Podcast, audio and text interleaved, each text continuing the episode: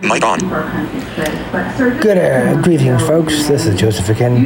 This time we're going to hear a double feature from Mic off.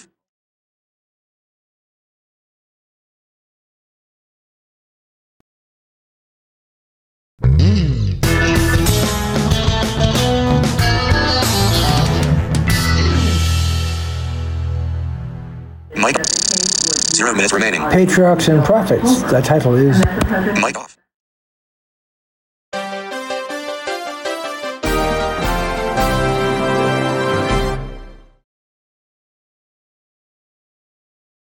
Mic on. The Anointing. Uh, uh, um, actually, it's called. Uh, Mic off. Mic on. the Anointing of David, as well as David and Goliath. Enjoy the presentation. Mic off.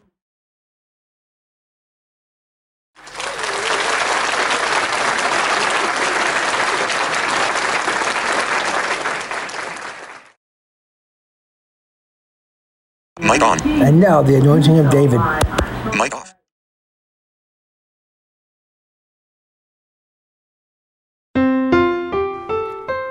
Chapter 62 The Anointing of David. This chapter is based on 1 Samuel 16 1 to 13. A few miles south of Jerusalem, the city of the great king, is Bethlehem, where David, the son of Jesse, was born more than a thousand years before the infant Jesus was cradled in the manger and worshipped by the wise men from the east. Centuries before the advent of the Savior, David, in freshness of boyhood, kept watch of his flocks as they grazed on the hills surrounding Bethlehem. The simple shepherd boy sang the songs of his own composing, and the music of his harp made a sweet accompaniment to the melody of his fresh young voice. The Lord had chosen David and was preparing him, in his solitary life with his flocks, for the work he designed to commit to his trust in after years. While David was thus living in the retirement of his humble shepherd's life, the Lord God was speaking about him to the prophet Samuel. And the Lord said unto Samuel, How long wilt thou mourn for Saul, seeing I have rejected him from reigning over Israel? Fill thine horn with oil, and go. I will send thee to Jesse the Bethlehemite. For I have provided me a king among his sons. Take an heifer with thee, and say, I am come to sacrifice to the Lord. And call Jesse to the sacrifice, and I will show thee what thou shalt do. And thou shalt anoint unto me him whom I name unto thee. And Samuel did that which the Lord spake, and came to Bethlehem. And the elders of the town trembled at his coming, and said, Comest thou peaceably? And he said, Peaceably. The elders accepted an invitation to the sacrifice, and Samuel called also Jesse and his sons. The altar was built, and the sacrifice was ready. All the household of Jesse were present, with the exception of David, the youngest son, who had been left to guard the sheep, for it was not safe to leave the flocks unprotected. When the sacrifice was ended, and before partaking of the offering feast, Samuel began his prophetic inspection of the noble appearing sons of Jesse. Eliab was the eldest, and more nearly resembled Saul for stature and beauty than the others. His comely features and finely developed form attracted the attention of the prophet. As Samuel looked upon his princely bearing, he thought, This is indeed the man whom God has chosen as successor to Saul. And he waited for the divine sanction that he might anoint him. But Jehovah did not look upon the outward appearance. Eliab did not fear the Lord. Had he been called to the throne, he would have been a proud, exacting ruler. The Lord's word to Samuel was, Look not on his countenance, or on the height of his stature, because I have refused him. For the Lord seeth not as man seeth.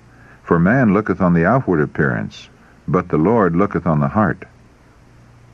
No outward beauty can recommend the soul to God.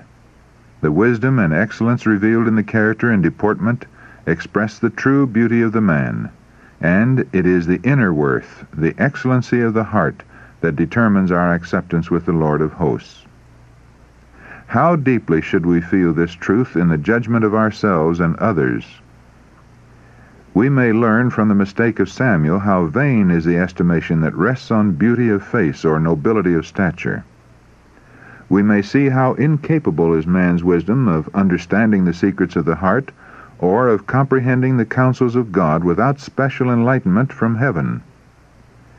The thoughts and ways of God in relation to his creatures are above our finite minds. But we may be assured that his children will be brought to fill the very place for which they are qualified, and will be enabled to accomplish the very work committed to their hands, if they will but submit their will to God, that his beneficent plans may not be frustrated by the perversity of man.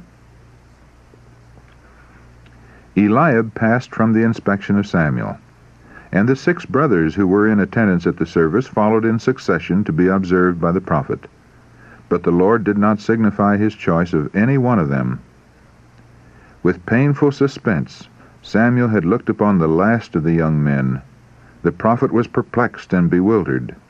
He inquired of Jesse, Are here all thy children? The father answered, There remaineth yet the youngest, and behold, he keepeth the sheep. Samuel directed that he should be summoned, saying, we will not sit down till he come hither.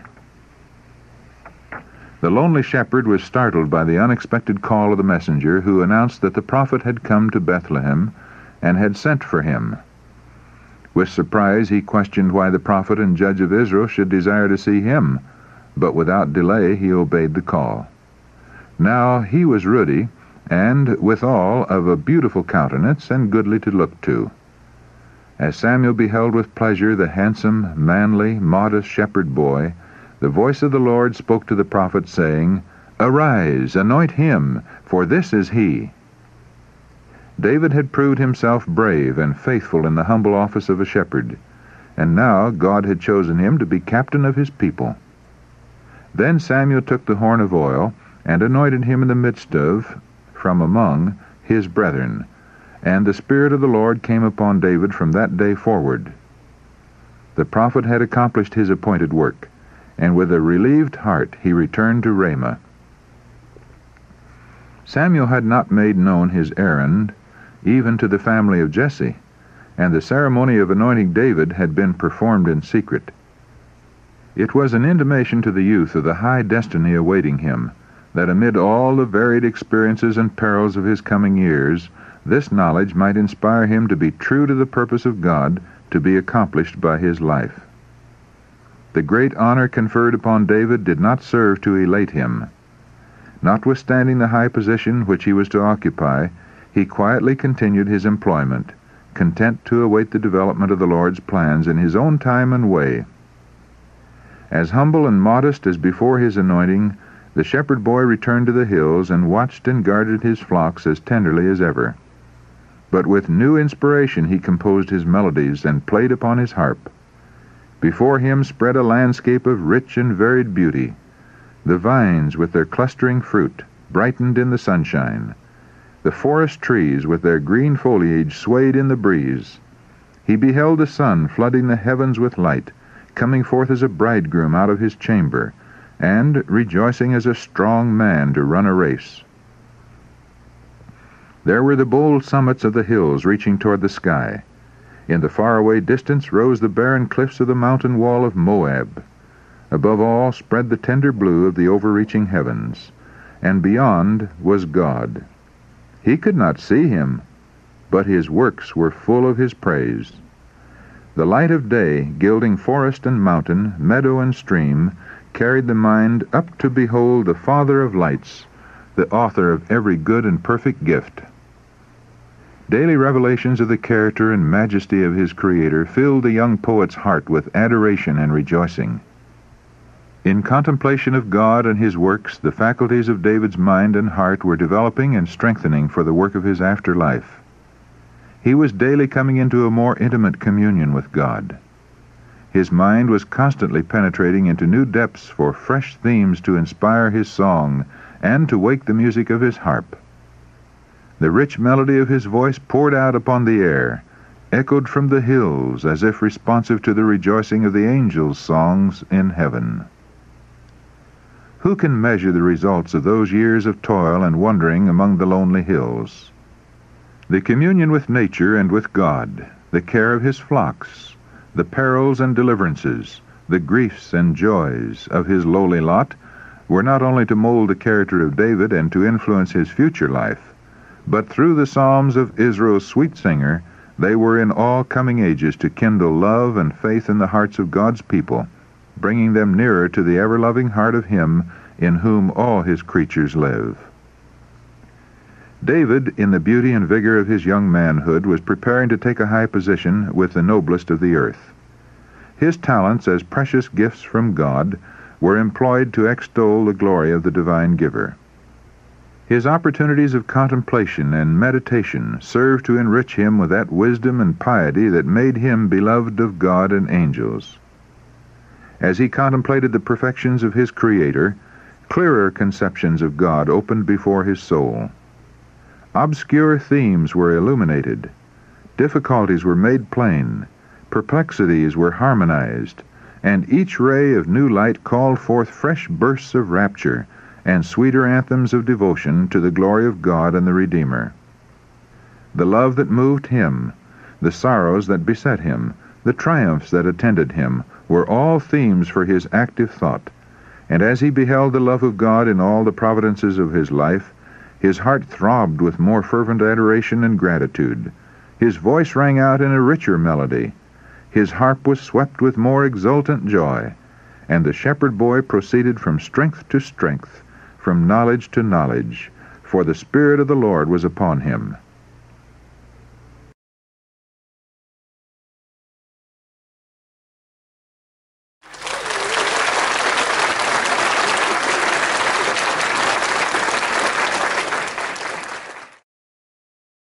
Mic on. And now, coming up next, David and Goliath. Mic off.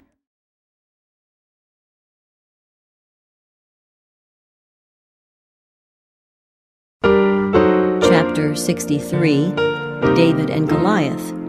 This chapter is based on 1 Samuel 16 14 to 23 and chapter 17.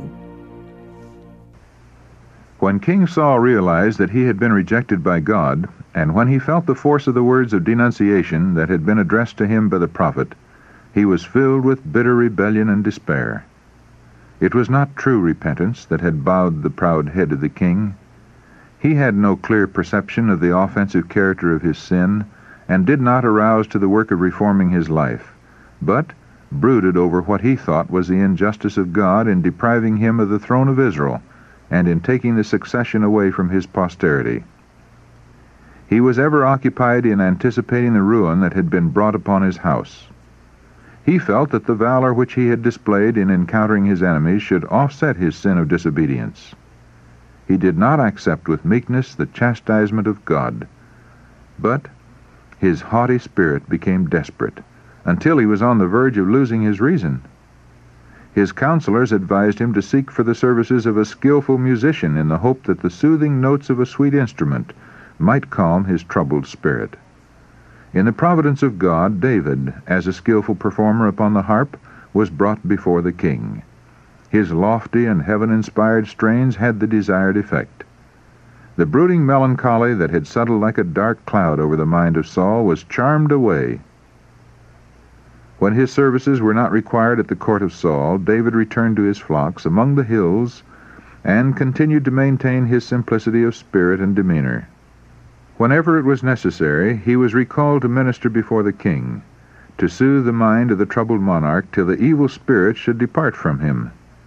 But although Saul expressed delight in David and his music, the young shepherd went from the king's house to the fields and hills of his pasture with a sense of relief and gladness. David was growing in favor with God and man. He had been instructed in the way of the Lord, and he now set his heart more fully to do the will of God than ever before. He had new themes for thought. He had been in the court of the king, and had seen the responsibilities of royalty. He had discovered some of the temptations that beset the soul of Saul, and had penetrated some of the mysteries in the character and dealings of Israel's first king. He had seen the glory of royalty shadowed with a dark cloud of sorrow, and he knew that the household of Saul, in their private life, were far from happy. All these things served to bring troubled thoughts to him who had been anointed to be king over Israel. But while he was absorbed in deep meditation and harassed by thoughts of anxiety, he turned to his harp and called forth strains that elevated his mind to the author of every good, and the dark clouds that seemed to shadow the horizon of the future were dispelled. God was teaching David lessons of trust. As Moses was trained for his work, so the Lord was fitting the son of Jesse to become the guide of his chosen people. In his watch care for his flocks, he was gaining an appreciation of the care that the great shepherd has for the sheep of his pasture. The lonely hills and the wild ravines where David wandered with his flocks were the lurking place of beasts of prey. Not infrequently the lion from the thickets by the Jordan, or the bear from his lair among the hills, came, fierce with hunger, to attack the flocks. According to the custom of his time, David was armed only with his sling and shepherd's staff. Yet he early gave proof of his strength and courage in protecting his charge. Afterward, describing these encounters, he said, When there came a lion or a bear and took a lamb out of the flock, I went out after him and smote him and delivered it out of his mouth. And when he arose against me, I caught him by his beard and smote him and slew him. 1 Samuel chapter 17 verses 34 and 35 in the Revised Version. His experience in these matters proved the heart of David and developed in him courage and fortitude and faith. Even before he was summoned to the court of Saul, David had distinguished himself by deeds of valor. The officer who brought him to the notice of the king declared him to be a mighty, valiant man, and a man of war, and prudent in matters. And he said, The Lord is with him. When war was declared by Israel against the Philistines, three of the sons of Jesse joined the army under Saul, but David remained at home. After a time, however, he went to visit the camp of Saul. By his father's direction, he was to carry a message and a gift to his elder brothers, and to learn if they were still in safety and health. But unknown to Jesse, the youthful shepherd had been entrusted with a higher mission. The armies of Israel were in peril, and David had been directed by an angel to save his people. As David drew near to the army, he heard the sound of commotion as if an engagement was about to begin. And the host was going forth to the fight and shouted for the battle. Israel and the Philistines were drawn up in array, army against army. David ran to the army and came and saluted his brothers. While he was talking with them, Goliath, the champion of the Philistines, came forth and with insulting language defied Israel and challenged them to provide a man from their ranks who would meet him in a single combat. He repeated his challenge, and when David saw that all Israel were filled with fear, and learned that the Philistines' defiance was hurled at them day after day, without arousing a champion to silence the boaster, his spirit was stirred within him. He was fired with zeal to preserve the honor of the living God and the credit of his people. The armies of Israel were depressed. Their courage failed. They said one to another, Have ye seen this man that is come up? Surely to defy Israel is he come up. In shame and indignation David exclaimed, Who is this uncircumcised Philistine, that he should defy the armies of the living God? Eliab, David's eldest brother, when he heard these words, knew well the feelings that were stirring the young man's soul. Even as a shepherd, David had manifested daring, courage, and strength, but rarely witnessed. And the mysterious visit of Samuel to their father's house, and his silent departure, had awakened in the minds of the brothers suspicions of the real object of his visit. Their jealousy had been aroused as they saw David honored above them, and they did not regard him with the respect and love due to his integrity and brotherly tenderness. They looked upon him as merely a stripling shepherd, and now the question which he asked was regarded by Eliab as a censure upon his own cowardice in making no attempt to silence the giant of the Philistines. The elder brother exclaimed angrily, Why camest thou down hither? And with whom hast thou left those few sheep in the wilderness? I know thy pride, and the naughtiness of thine heart, for thou art come down that thou mightest see the battle. David's answer was respectful but decided. What have I now done? Is there not a cause? The words of David were repeated to the king, who summoned the youth before him. Saul listened with astonishment to the words of the shepherd as he said, Let no man's heart fail because of him. Thy servant will go and fight with this Philistine. Saul strove to turn David from his purpose, but the young man was not to be moved. He replied in a simple, unassuming way, relating his experiences while guarding his father's flocks. And he said, the Lord that delivered me out of the paw of the lion and out of the paw of the bear, he will deliver me out of the hand of this Philistine. And Saul said unto David, Go, and the Lord be with thee. For forty days the host of Israel had trembled before the haughty challenge of the Philistine giant. Their hearts failed within them as they looked upon his massive form, in height measuring six cubits and a span. Upon his head was a helmet of brass, he was clothed with a coat of mail that weighed five thousand shekels, and he had greaves of brass upon his legs. The coat was made of plates of brass that overlaid one another, like the scales of a fish, and they were so closely joined that no dart or arrow could possibly penetrate the armor. At his back the giant bore a huge javelin or lance, also of brass. The staff of his spear was like a weaver's beam, and his spear's head weighed six hundred shekels of iron, and one bearing a shield went before him. Morning and evening Goliath had approached the camp of Israel, saying with a loud voice, Why are ye come out to set your battle in array? Am not I a Philistine, and ye servants to Saul? Choose you a man for you, and let him come down to me. If he be able to fight with me and to kill me, then will we be your servants. But if I prevail against him and kill him, then shall ye be our servants and serve us. And the Philistine said, I defy the armies of Israel this day. Give me a man, that we may fight together. Though Saul had given David permission to accept Goliath's challenge, the king had small hope that David would be successful in his courageous undertaking. Command was given to clothe the youth in the king's own armor. The heavy helmet of brass was put upon his head, and a coat of mail was placed upon his body. The monarch's sword was at his side. Thus equipped, he started upon his errand, but ere long began to retrace his steps. The first thought in the minds of the anxious spectators was that David had decided not to risk his life in meeting an antagonist in so unequal an encounter. But this was far from the thought of the brave young man. When he returned to Saul, he begged permission to lay aside the heavy armor, saying, I cannot go with these, for I have not proved them. He laid off the king's armor, and in its stead took only his staff in his hand, with his shepherd's scrip, and a simple sling. Choosing five smooth stones out of the brook, he put them in his bag, and with his sling in his hand drew near to the Philistine. The giant strode boldly forward, expecting to meet the mightiest of the warriors of Israel.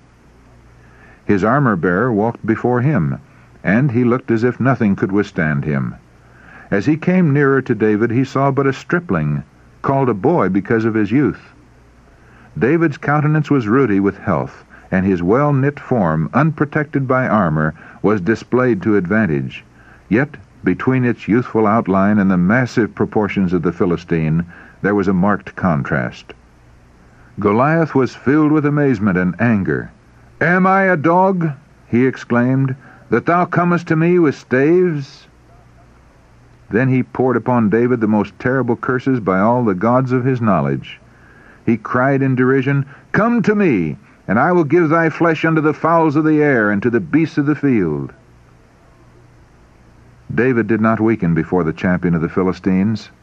Stepping forward, he said to his antagonist, Thou comest to me with a sword, and with a spear, and with a shield, but I come to thee in the name of the Lord of hosts, the God of the armies of Israel, whom thou hast defied. This day will the Lord deliver thee into mine hand, and I will smite thee, and take thine head from thee, and I will give the carcasses of the hosts of the Philistines this day unto the fowls of the air, and to the wild beasts of the earth that all the earth may know that there is a God in Israel, And all this assembly shall know that the Lord saveth not with sword and spear, for the battle is the Lord's, and he will give you into our hands. There was a ring of fearlessness in his tone, a look of triumph and rejoicing upon his fair countenance. This speech, given in a clear, musical voice, rang out on the air, and was distinctly heard by the listening thousands marshaled for war. The anger of Goliath was roused to the very highest heat. In his rage, he pushed up the helmet that protected his forehead and rushed forward to wreak vengeance upon his opponent. The son of Jesse was preparing for his foe. And it came to pass, when the Philistine arose and came and drew nigh to meet David, that David hasted and ran toward the army to meet the Philistine.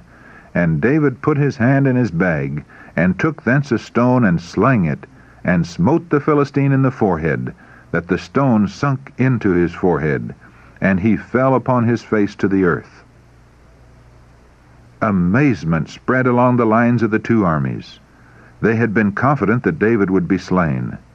But when the stone went whizzing through the air, straight to the mark, they saw the mighty warrior tremble and reach forth his hands as if he were struck with sudden blindness. The giant reeled and staggered, and like a smitten oak, fell to the ground. David did not wait an instant. He sprang upon the prostrate form of the Philistine, and with both hands laid hold of Goliath's heavy sword. A moment before, the giant had boasted that with it he would sever the youth's head from his shoulders and give his body to the fowls of the air. Now it was lifted in the air, and then the head of the boaster rolled from his trunk, and a shout of exultation went up from the camp of Israel. The Philistines were smitten with terror and the confusion which ensued resulted in a precipitate retreat. The shouts of the triumphant Hebrews echoed along the summits of the mountains as they rushed after their fleeing enemies, and they pursued the Philistines until thou come to the valley and to the gates of Ekron. And the wounded of the Philistines fell down by the way of Shaaraim, even unto Gath, and unto Ekron. And the children of Israel returned after chasing after the Philistines, and they spoiled their tents. And David took the head of the Philistine and brought it to Jerusalem. But he put his armor in his tent.